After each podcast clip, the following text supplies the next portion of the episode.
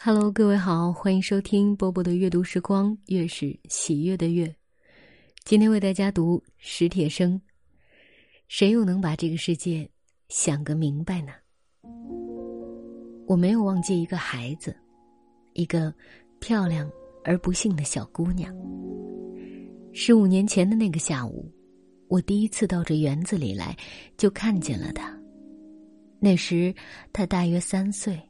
蹲在斋宫西边的小路上捡树上掉落的小灯笼，那儿有几棵大栾树，春天开一簇簇细小而稠密的黄花，花落了便结出无数如同三片叶子合抱的小灯笼，小灯笼先是绿色，继而转白，再变黄，成熟了掉落的满地都是。小姑娘一边咿咿呀呀的跟自己说着话，一边捡小灯笼。我奇怪，这么小的孩子怎么一个人跑来这园子里？我问他住在哪儿，他随手指一下，就喊他的哥哥。沿墙根一带的茂草之中，便站起来一个七八岁的男孩，朝我望望，看我不像坏人，便对他的妹妹说：“我在这儿呢。”又伏下身去。他在捉什么虫子？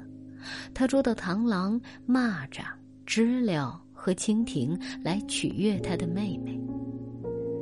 有那么两三年，我经常在那几棵大栾树下看见他们。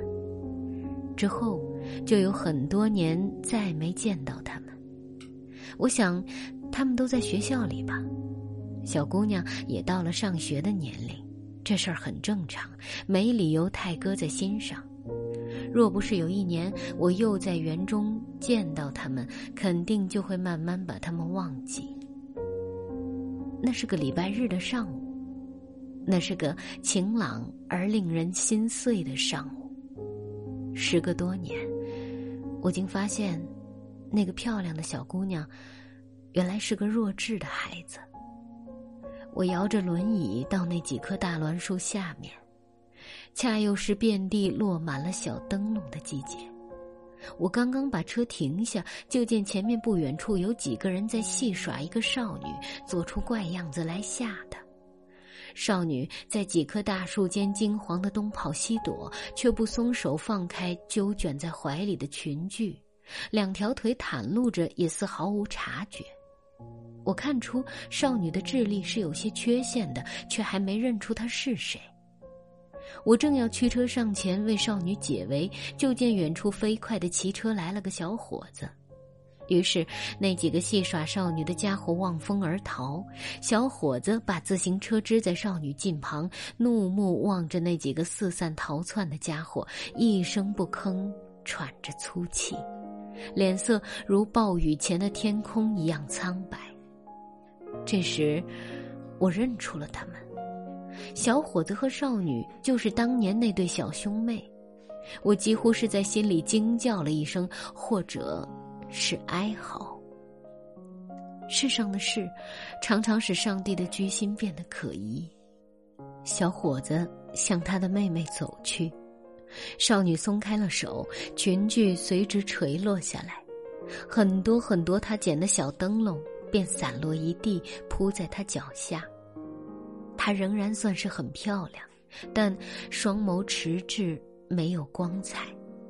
她呆呆地望着那群跑散的家伙，望着极目之处的空寂。凭她的智力，绝不可能把这个世界想明白吧？哥哥把妹妹扶上自行车后座，带着她无言的回家去了。谁又能把这个世界想个明白呢？世上的很多事是不堪说的。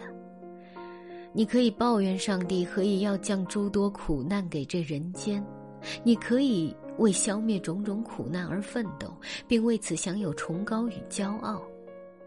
但，只要你再多想一步，就会坠入深深的迷茫了。假如世上没有了苦难，世界还能够存在吗？要是没有愚钝、机智，还有什么光荣？要是没有了丑陋，漂亮又怎么维系自己的幸运？要是没有了恶劣和卑下，善良与高尚，又将如何界定自己成为美德呢？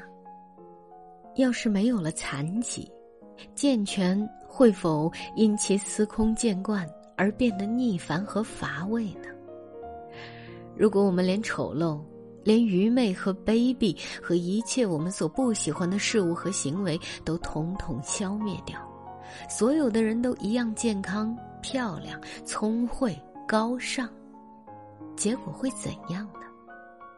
怕是人间的剧目就全都要收场了，一个失去差别的世界，将是一潭死水，是一块没有感觉，也没有肥力的。沙漠。看来，差别永远是要有的。看来，就只好接受苦难。人类的全部剧目需要的，存在的本身需要的。看来，上帝又一次对了。于是，就有一个最令人绝望的结论等在这里：由谁去充任那些苦难的角色？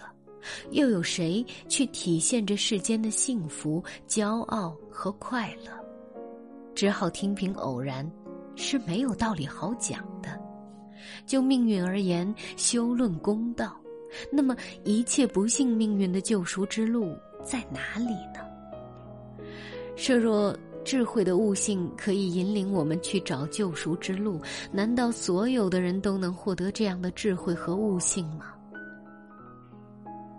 我常以为，是丑女造就了美人；我常以为是愚盲举出了智者；我常以为是懦夫衬照了英雄；我常以为是众生度化了佛祖。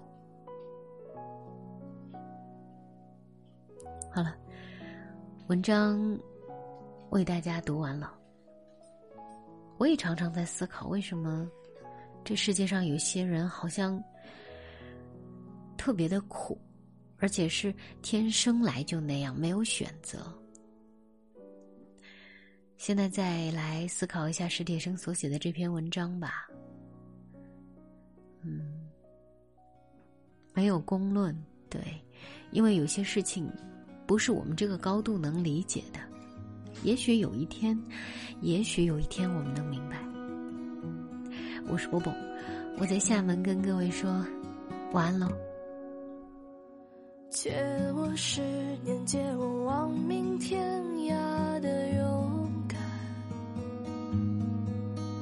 借我说得出口的淡淡誓言，借我孤绝如初见，借我不惧碾压的鲜活，借我生猛与莽撞。不问明天借我一束光照亮暗淡，借我笑颜灿烂如春天，借我杀死庸碌的情怀，借我纵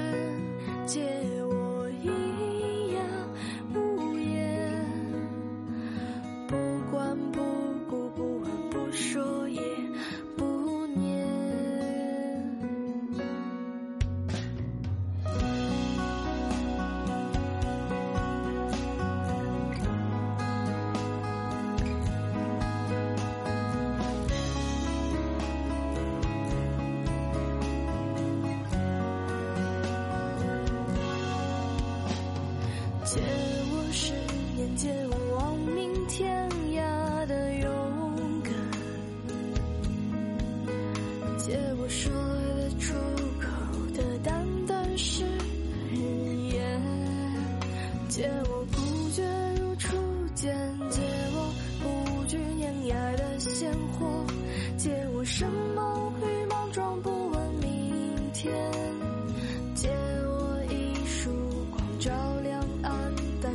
笑颜灿烂如春天借我杀死